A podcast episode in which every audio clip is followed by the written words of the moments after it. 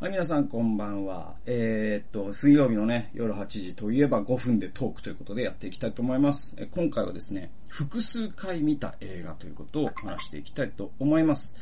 はい、えー、いきますね。はい。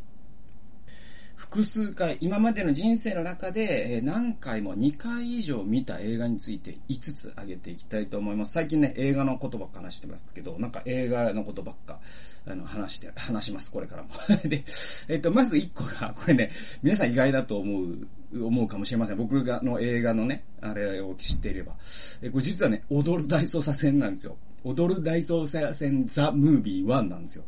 これが僕なんか好きでね、好きな時期があって、正確には多分24歳の頃なんですよ。この時期になんか踊る大捜査線のあのなんかね、下りとかがね、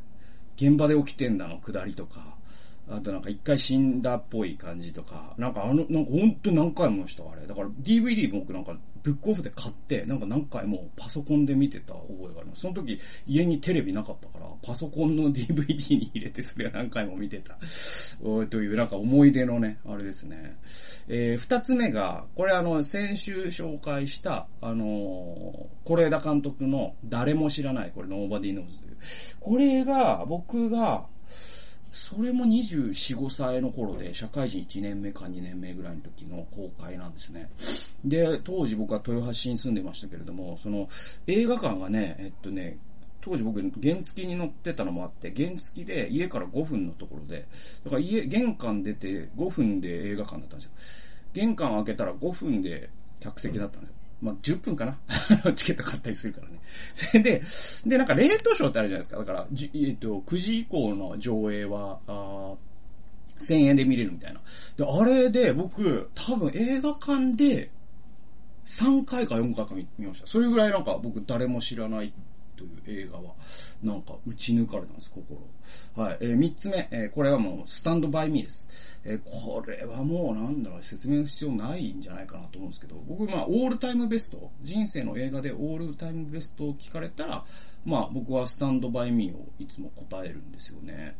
えっ、と、糸井重里さんも同じこと言ってましたね。なんだろう、何、何がいいかって、なんかね、こう人生というものが詰まってる気がするんですよ、そこにね。で、4人の少年の友情の物語でもあるし、あとその1泊2日の旅の中で彼らの、そのトラウマであったりとか、それぞれにトラウマを抱えてるんですよね。虐待されてる子とかいるし、えー、ね、えっ、と、もうね、ヤンキーとかドキュンの人がいて、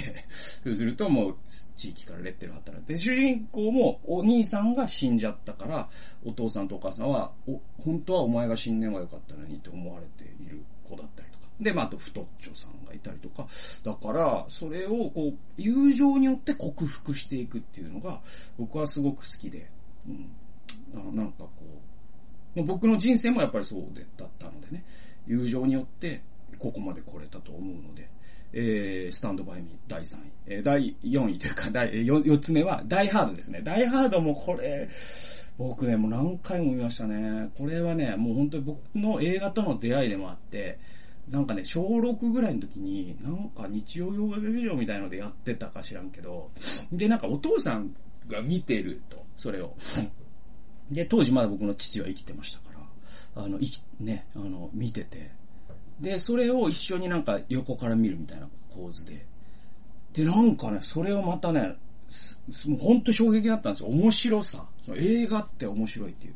で、その後 DVD で書かれて、な、け、都合僕5回、6回以上は見てるんじゃないかな。今見てもまた面白いと思うし、本当によくできた映画だなと思います。最初のね、クリスマスだよっていう伏線から、妻と折り合いが悪いっていう伏線がなんか全部最後に回収されるし、あと最初に出会った黒人の運転手が最後に重要な役割を果たすとか、あとその、足の下りとかね、そのね、裸足なんだっていうことがすごい聞いてたりとか、もうよく、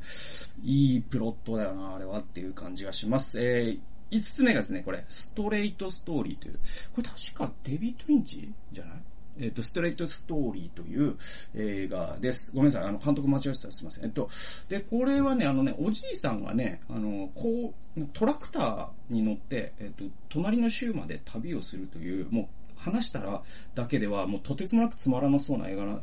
と思うんですけど、あ、これが面白くて、なんかまあまあ癒されますね。おじいさんがただただ、なんかこう、アメリカの田舎を、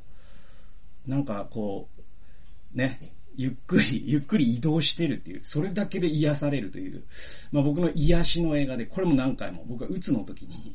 何回も見ました。それこそ何十回も見たかもしれないね。うん、そんな映画です。僕のなんか大切な映画の一つでございます。はい、えー、そんなわけで、えー、複数回見た映画5本ご紹介させていただきました。はい。というわけで、えー、また来週5分でトークでお会いしましょう。さよなら。